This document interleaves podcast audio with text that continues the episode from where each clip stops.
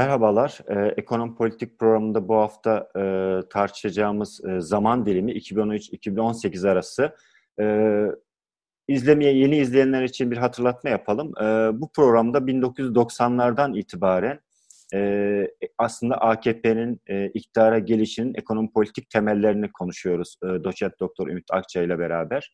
E, temel olarak bunları e, belli bölümlere ayırmıştık. Önce 90'lardaki parçalı siyasi yapı, e, siyasi iktidarların bir türlü toplum üzerinde hegemonya kuramaması ve iktisadi krizlerle nasıl bu işin bir devlet krizine dönüştüğü ve e, 2001'den sonra, 2001 krizinden sonra nasıl yapılandığını ele almıştık.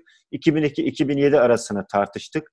E, 2002-2007 arası görece olarak siyasi ve iktisadi istikrarın göründüğü bir tablo ama esasında oradaki e, yapısal reformlar başlığı altında yapılan e, yeniden yapılanmanın nasıl e, neoliberal e, daha fazla küresel sermaye ile entegre olmuş bir ekonomi ortaya çıkarttı ama aynı zamanda onun getirdiği bir takım siyasi ve iktisadi yeni kriz dinamiklerini konuştuk. Ümit Hoca'nın e, temel e, çıkışı 2007'den itibaren Türkiye'deki siyasi rejimin de değişmeye başladığıydı. Dolayısıyla 2007 e, 2010 arasını konuştuk. Ee, değil mi hocam? Yanlış hatırlamıyorum. Evet, 10-13'e kadar geldik hatta. Evet, 10-13'e yani kadar geldik. kadar geldik. Evet, bugün alacağımız, bugünkü zaman e, e, aralığını da şuna göre belirledik esasında. Türkiye'de 2013'ten sonra genel olarak zaten hani geziyle de simgeleşir, e, iktidarın otoriterleşmeye başladığı dönem olarak da söylenir. E, burada bizim aldığımız temel ise aslında e, iktidara avantaj sağlayan küresel sermayenin e, hareketlerinin olumlu ikliminin terse dönmeye başladığı bir dönem olması ve bunun siyasetteki, e, Türkiye'deki iktisada ve siyasete yansımaları. Hocam e, siz de 2000, e, genelde şöyle söylenir zaten 2013 bir milattır diye ama bu hani geziye bağlanır. Hatta iktidar da bundan biraz da memnundur aslında. Uzun süre propagandasını yaptı. Ki Türkiye'nin büyümeye başladığı bir dönemde Türkiye'nin içinde bir takım güçlerin e, müdahalesiyle faizin, artmaya başladığını hatta uzun süre faiz ve kuru biliyorsunuz bu toplumsal harekete e, mal etti Erdoğan ama hı hı. şu noktalar da var tabii. İki tane de bakan gitti bu arada önemli. Birisi Ali Babacan'dı, birisi de Mehmet Şimşek. E, yani bu süreçte böyle. Hı hı. Siz e, şimdi 2013-2018 arasında bir de üç tane de darboğaz yaşandığını da söylüyorsunuz. Aslında bunu pek bir, çok iktisatçı dile getirmiyor benim gördüğüm kadarıyla ama siz yazılarınızda, hı hı. yorumlarınızda da söylüyorsunuz. Ben söz, sözü size bırakayım. Yani 2013 neden e, pek çok şeyin çakıştığı bir tarih haline geldi ve 2018'e nasıl geldik? Evet, e, 2013 dediğiniz gibi iktidar tarafından Gezi ile e, Gezi'yi kötülemek için bütün olumsuzlukların iç düşmanlar sayesinde nedeniyle çıktığını e, bu argümanı desteklemek için 2013'ten başlatıyor. E, ekonomik olumsuzlukların ve siyasi olumsuzlukların e, başlangıcı olarak 2013'ü gösteriyor ama biz biliyoruz ki 2013'ün e, Mayıs ayında e, Amerikan Merkez Banka, Bankası Fed'in başkanı Ben Bernanke o zamanki başkanı bir açıklama yaptı. Yaptığı açıklama şuydu.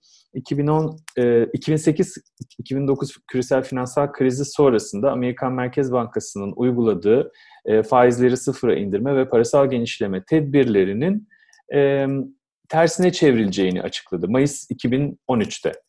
Ee, bu andan sonra şunu söyledi, biz yavaş yavaş miktarsal genişleme, parasal genişleme, bol likidite e, önlemlerini kısacağız. Hatta miktarsal daraltma yapacağız. Yani likiditeyi çekeceğiz. Ee, ikincisi de faizleri yavaş yavaş arttırmaya başlayacağız. Şimdi bu ilan, bunu ilan etmesi e, Amerikan Merkez Bankası'nın Türkiye gibi e, bağımlı finansallaşma e, modeliyle e, iktisadını bu şekilde küresel e, sisteme entegre olan ülkelerde özellikle e, etki yarattı. E, ve e, sermaye girişlerinin, bizim gibi ülkelere yaşanan sermaye girişlerinin yavaşlamasına, ardından da sermaye çıkışları yaşanmasına neden oldu. E, ikinci olarak da faizlerin artmaya başlıyor olması e, bizim gibi ülkelerde e, de de faizlerin artmasına neden oldu ve şöyle diyelim önceki programlarda konuştuğumuz AKP'nin alameti farikası olan e, TL'deki istikrarı tutup değerli TL'yi değerli tutup hem de faizleri düşük tutabilme olanağını elinden kaldırdı. Önceki dönemlerde hem faizi düşük biliyordu hem de e, TL buna rağmen e, istikrarda kalabiliyordu. 2000'lerin boyunca TL'deki değersizleşme yani 1.2 e, 1, 1 dolar 1.2 lira civarında dalgalandı. 2008'de birazcık hareket oldu ama 2013 sonrasında esas şu anda bizim içinde yaşadığımız TL'deki değersizleşme dönemi başladı. Şimdi bu bu e, şey model e, faizleri düşürebilmesi, bir yandan da TL'yi değerli tutabilmesi bir takım değişiklikler yaşanmasına neden oldu diye konuşmuştuk önceki programlarda. Belki oradan özetle bir bağlantıyla hemen 2013 sonrasına geçeyim. En büyük sonucu yoksulların borçlandırılması oldu. Yani biliyoruz borçlandırma özellikle bu tip alt gelir kesimlerinin borçlandırılması aynı zamanda bir sosyal disiplin aracı olarak da işlev görüyor artan borçlanma nedeniyle yoksulların kaderi sanki piyasanın kaderini, işle, piyasanın işleyişine ve faiz oranının değişimine çok daha duyarlı hale geliyormuş gibi hissediyorlar ve bu nedenle geniş toplum kesimlerinden bir siyasal istikrar talebi artıyor. Ve bu da tabii iktidardaki partinin işine gelen bir durum. Böyle bir atmosfer vardı ve e, o kadar e, 2000'lerin orta, e, başında gerçekleştirilen bu emek piyasası reformları vesaire e, taşeronluğun işte güvencesizliğin artmasıyla bir, bir çeşit otoriter emek rejimi kurulmuştu diye vurgulamıştık. E, bu şöyle bir sonuca e, ulaştı. Belki onu vurgulayarak başlayayım. E, bizim e, şey dediğimiz e, yatay e, sınıf mücadeleleri dediğimiz yani egemen sınıf içerisindeki, iktidar bloğu içerisindeki mücadelelerin daha öne çıkması, dikey sınıf mücadelelerin yani emek sermaye arasındaki mücadelelerin neredeyse ikinci plana geliyor olması. Bunun da nedeni örgütlü emeğin tasfiye edilmesiydi. Şimdi bir kere bu gerçekleşince e, iktidar bloğu içerisindeki mücadeleler daha da yoğunlaşınca bir e, hızlandırılmış bir dönemi yaşadık biz 2013 sonrasında. Şimdi şey notlarıma bu program hazırlanırken notlarıma baktım.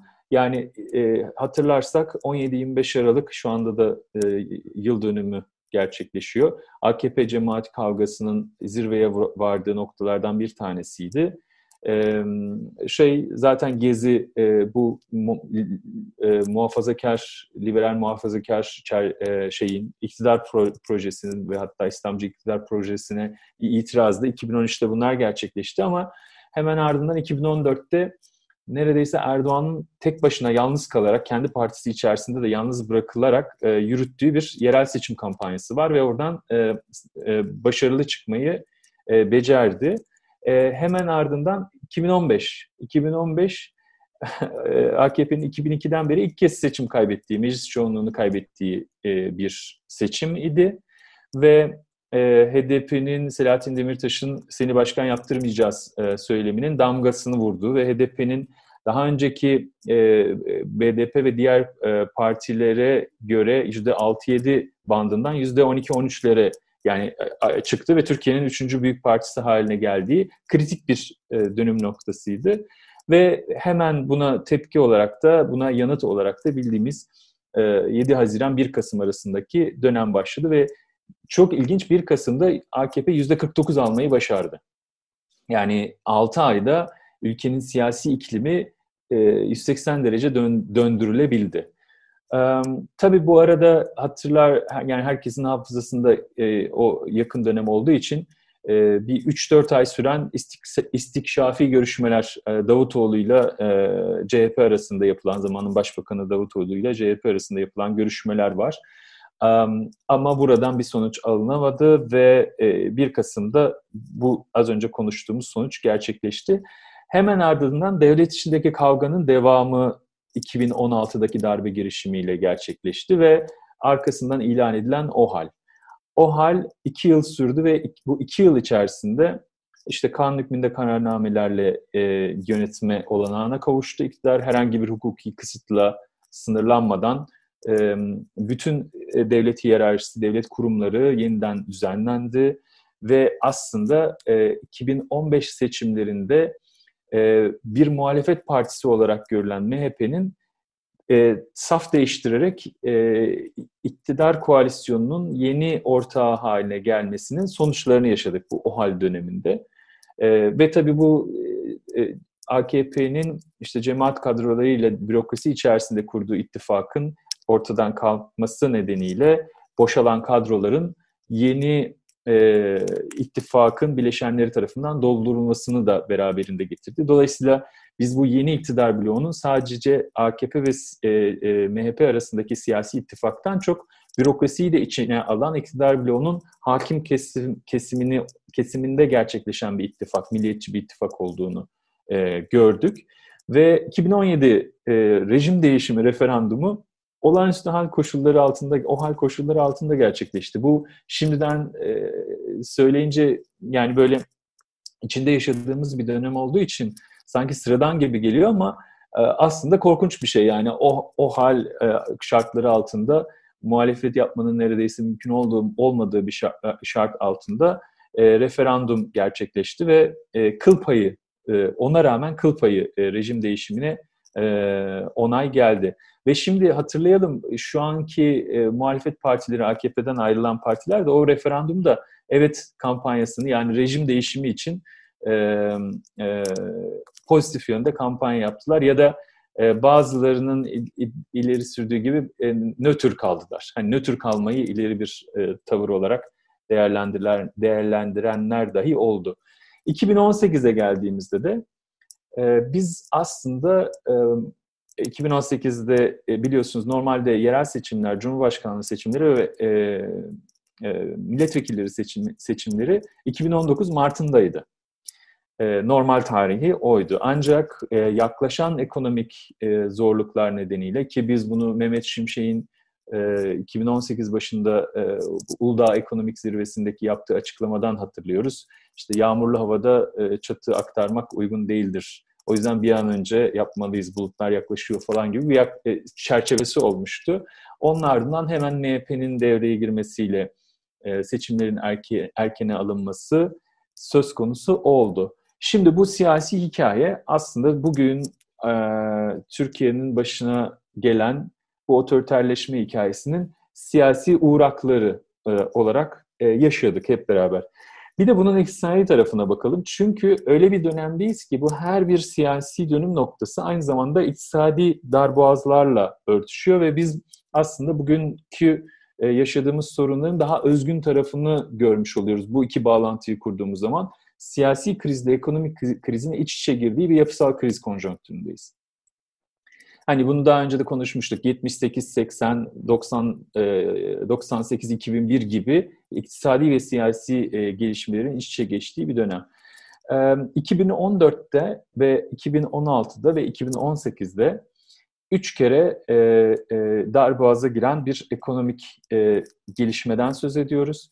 Bunun da şöyle bir e, arka planı var. E, az önce başlarken söylediğim 2002-2013 arasında AKP iktidarının mümkün, e, alameti farikası olan en alt sınıflarla en üst, en üst sınıfları bir arada tutabilme e, olanağına sahip e, e, kılmasını mümkün kılan şu idi, faiz, faizleri düşük tutarak aynı zamanda TL'nin değerli e, kalmasını e, sağlayabiliyordu. Bu da sermaye girişleri sayesinde oluyordu. Sermaye girişleri yavaşlamaya başladığı anda e, ekonomik büyüme için faizlerin her düşürülmesi çabası kur atağıyla karşılaştı. Bu 2014'te oldu, 2016'da oldu, 18'de oldu. 2014'teki kur atağı e, Ocak ayı sonunda 2014'ün hemen başında Ocak ayı sonunda Merkez Bankası'nın olağanüstü toplanarak faizi 4,5 puan birden arttırmasıyla sonuçlandı. 2016'da bu sefer darbe girişimi sonrasında e, işte kredi derecelendirme kuruluşları Türkiye'nin notunu düşürdü. E, siyasi istikrarsızlık oranı, ortamında sermaye çıkışları daha da hızlandı ve 2013'ün 16'nın 3. çeyreğinde 2008 krizinden beri Türkiye ilk kez çeyreklik oranda daraldı. Türkiye ekonomisi ilk kez daralmış oldu. Ee, ve oradan yani işte ironiktir hemen bir sonraki çeyrekte de Türk e, TÜİK'in yaptığı e, milli gelir revizyonu geldi dördüncü çeyrekte ve biz birdenbire farklı bir tabloya uyandık bir gecede. Her neyse onu e, parantezi kapatayım. Üçün, üçüncü darboğazda ha o arada da tabii faiz tekrardan faiz artışı gerçekleşti. ve ekonomik durgunluk gerçekleşti. Üçüncü darboğazda aslında 2018'in ilk çeyreğinde Türkiye ekonomisi durmuştu. E, bu 2017 şundan geliyor o da. 2017'nin bu o hal altında gerçekleşen referandumundan ekonomik olarak güçlü çıkmak için e, AKP iktidarı 2016'daki krizden çıkmak üzere kredi garanti fonunu devreye soktu ve e, neredeyse işte batık durumdaki firmaların yeniden borçlanabilmesini e, kamu garantisi vererek, e, e, kredi garantisi vererek mümkün kıldı. O, o zamanın Başbakanı Binali Yıldırım bunu kendi ağzıyla söyledi. E, KGF yoluyla 30 bin firmayı bat, bat, batmaktan kurtardık. Ve bunlar KOBİ, daha küçük ölçekli evet. firmalardı. Ki AKP'nin hani sizin de vurguladığınız e, çeşitli vesilelerle AKP'nin daha tabanını oluşturan kesimlerle e, kesimlerin kurtarılması söz konusuydu. Dolayısıyla 2017'de %7'ye yakın büyüme geldi. Bunun ardından 2018'de işte bu Mehmet Şimşek'in söylediği o zamanlar e, ismini unuttum e, neydi e, yeniden uyumlanma mı yeniden yapılandırma mı yok bir bir şeyi e, motto haline getirmişti.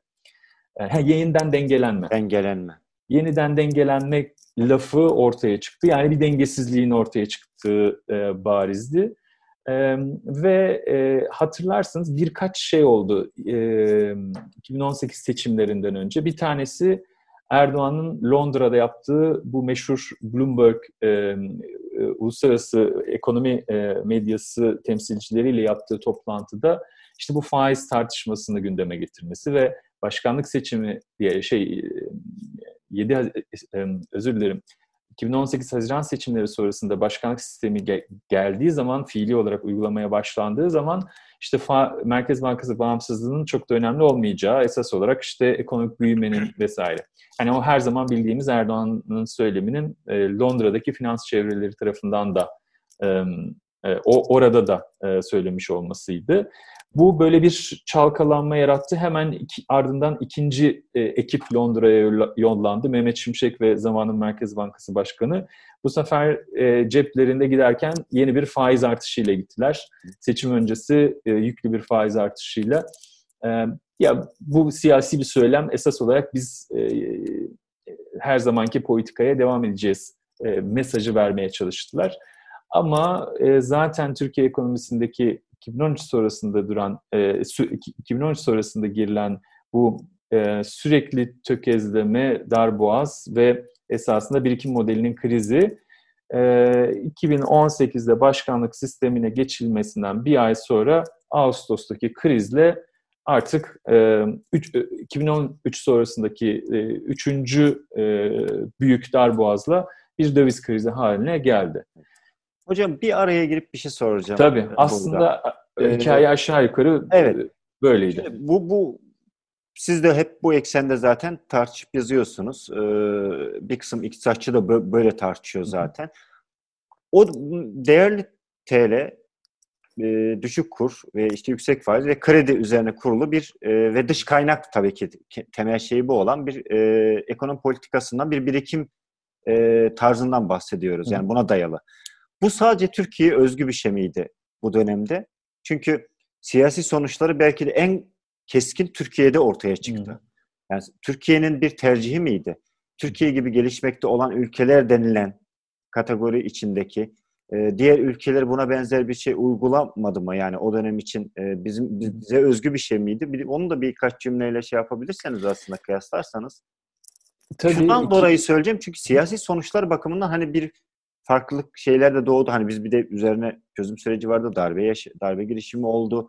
Daha otoriter, e, özgün yönleri de öne çıkan bir otoriter rejim de ortaya çıktı yani o açıdan. Evet. E, aslında ikisi de yani 2002-2013 arası da 2013 sonrası dönemde Türkiye'de yaşananlar da uluslararası gelişmelerden çok ayrıksı değil. E, 2002-2013 arasında daha böyle e, e, işte Merkez Bankası bağımsızlığına dayanan e, düzenleyici kurumların ortaya çıktığı, e, bu emek piyasasının esnekleştirilmesine dayanan e, Washington Konsensüsü olarak adlandırılan ya da işte Post-Washington Konsensüsü olarak adlandırılan ekonomi politikası çerçevesi pek çok ülkede uygulandı. Türkiye'de de uygulandı.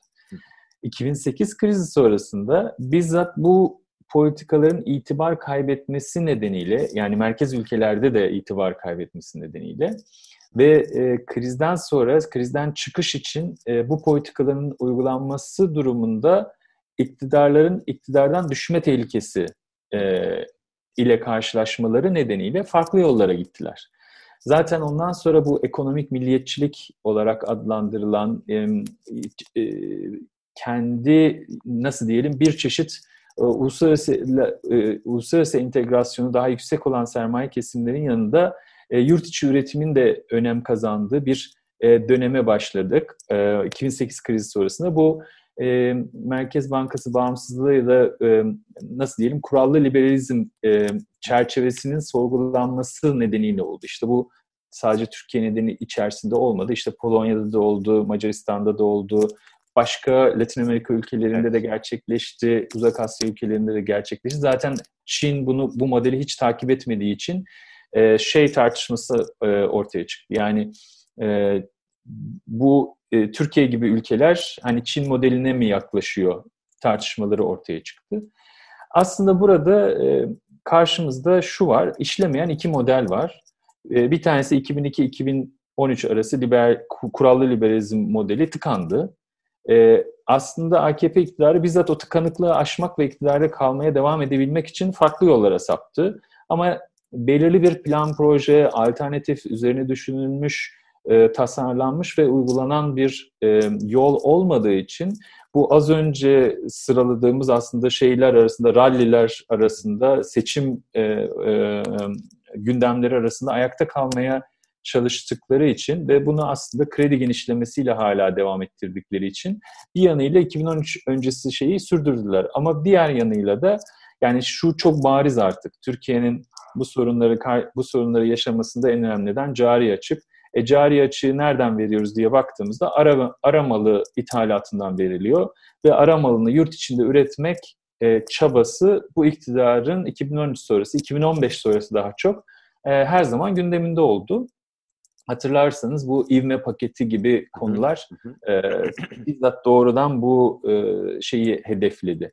Ama bunu da öyle bir uyguladılar ki yani uygulayıp uygulamadıklarını bilmiyoruz. Yani e, bu teşvikler kime verildi, alanlar ne yaptı? Çünkü biz ithalat verisine baktığımızda hala aramalı ithalatının yüksek olduğunu görüyoruz. Yani bunların veriye bakarak bir işe yaramadığını söyleyebiliriz. Ama diğer yandan denilebilir ki işte daha birkaç yıl oldu bu fabrika tesislerin kurulması, üretim aşamasına geçmesi vesaire daha uzun zaman olabilir. Yani onu göreceğiz ama e, şunu da söyleyeyim. E, şeyin AKP'nin 2013 öncesi dönemi de 2013 sonrası dönemi de iki farklı diyelim e, karakteristiği var ve ikisi de işlemiyor. Bugünkü Ama şunu nokta... söylüyorsunuz.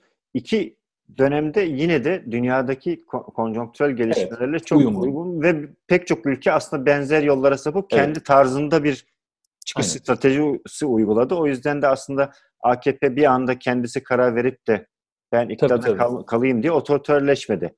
Tabii, Dünyadaki tabii. bir eğilimin bir parçası olarak da görmek lazım. E tabi onun zirvesini zaten evet. Trump yönetimi Amerika'da Aha, 2016'da evet. gelmesiyle gördük o dalganın zirvesini. Ee, şimdi 2013 ve 2018 arası söyleyecekleriniz bittiyse birkaç belki bir soru daha şey yapabiliriz hocam. Bitti. Ee, e, tabii. Yani sizin çizeceğiniz çerçeve en azından zemin. Ee, tabii burada en en güncel şeye geliyoruz aslında. Yani e, şimdi 2018 kriziyle birlikte aslında iktidarın artık şeyini tükettiğini, bittiğini e, yani bir, bir çözülme sürecine ve bitme sürecine girdiğini, bundan sonra ekonomik manevra yapacak bir kabiliyeti olmadığı ben çok kabaca söylüyorum. Genel bir algı zaten. Şimdi dünyadaki benzer örnekleri de göstererekler mesela işte Brezilya diyelim bunları buradaki şeyleri de göstererekten bu tür iktidarların döneminin bittiği gibi ya da bitme inişe geçtiği gibi bir algı var. Hani bu sağ popülist diye etiketlenen iktidarlar sana söylüyorum. Hele ki Trump kaybettikten sonra. Ama siz e, yazılarınızda ve yorumlarınızda Türkiye özgü olarak bir takım farklı bir şey söylüyorsunuz. Hı. Hala e, bir manevra alanı olduğunu, güçlü bir manevra alanı olduğunu e, ve e, AKP iktidarının da buradan bir U dönüşüyle yani bunu e, hı hı. şunu söyleyerek söylüyorum yani muhalefet güçlü muhalefet olmadığı için AKP iktidarının bir manevra alanının hep olduğunu yine bir manevra yapabildiğini söylemeye başladınız son zamanlarda. Özellikle U dönüşü diye sizin tarif ettiğiniz şey. Sizce o şeyi e, en azından üzerindeki o sıkışmışlığı aşmaya dönük, kendini rahatlatacak bir şey, e, politik şeye girebildi mi yani? İktisadi olarak da soruyorum Hı-hı. bunu tabii ki. Şimdi bu önümüzdeki programın konusuna evet. giriyor ama ha, oraya bir şey atmak e, evet tamam. bir spoiler, spoiler olsun. Evet. Söyleyelim. Ee, evet.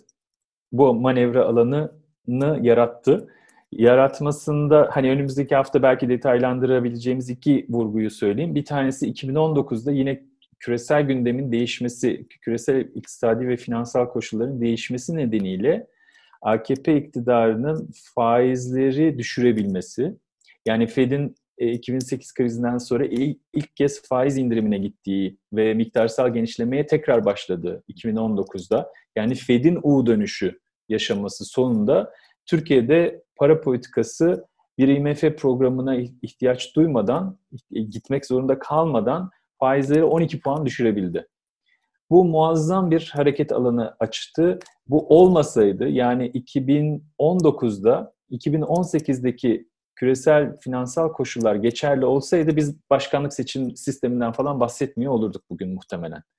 Ama küresel sistemdeki bu değişiklik bir pencere yarattı e, şeye e, iktidar evet. ortaklarına ve bunu hızlıca kullandılar. E, aslında beklentileri 2020 yılında bir ekonomik canlanma e, gerçekleşmesiydi ama orada korona önlemlerine evet. girdi. Burada bırakayım. İsterseniz tamam bir sonraki program ee, programda ee, devam edelim. Evet, bir sonraki programda bu artık daha güncel şeyi ve önümüzdeki döneme ilişkin e, sizin tespitlerini tartışırız. E, bu hafta da e, 2013-2018 dönemini konuştuk. Aslında çok e, yakın bir dönem olduğu için çoğu kişinin hafızasında zaten hani söylenen şeyler ama genelde ihmal edilen şey Türkiye'nin bağımlı yapısı hep ihmal edildiği için ülke içindeki bir takım e, devlet nezdinde tezahürünü bulan klik çatışmaları gibi algılanıyor bu. Çözüm sürecinden vazgeçme, tekrardan MHP ile bir ittifak, milliyetçi ittifak kurma ihtiyacı. Orada hep böyle e, iktidarla, iktidar blokuyla alt sınıflar arasındaki ilişkinin kopması ya da oradaki zayıflaması e, durumu ihmal edilerekten e, konuşuluyor. Ümit Hoca bugün bunlara biraz dikkat çekti. Haftaya görüşmek üzere. Haftaya e, biraz önce de bahsettiğimiz gibi artık güncel mesele, güncel kriz ve bu krizin şu anki konumunu tartışacağız. Yani iktidar yeniden bu işte elini rahatlatan bir e, şeye, konjonktüre kavuşuyor mu, kavuşmuyor mu sorusunun yanıtını arayacağız. Görüşmek üzere.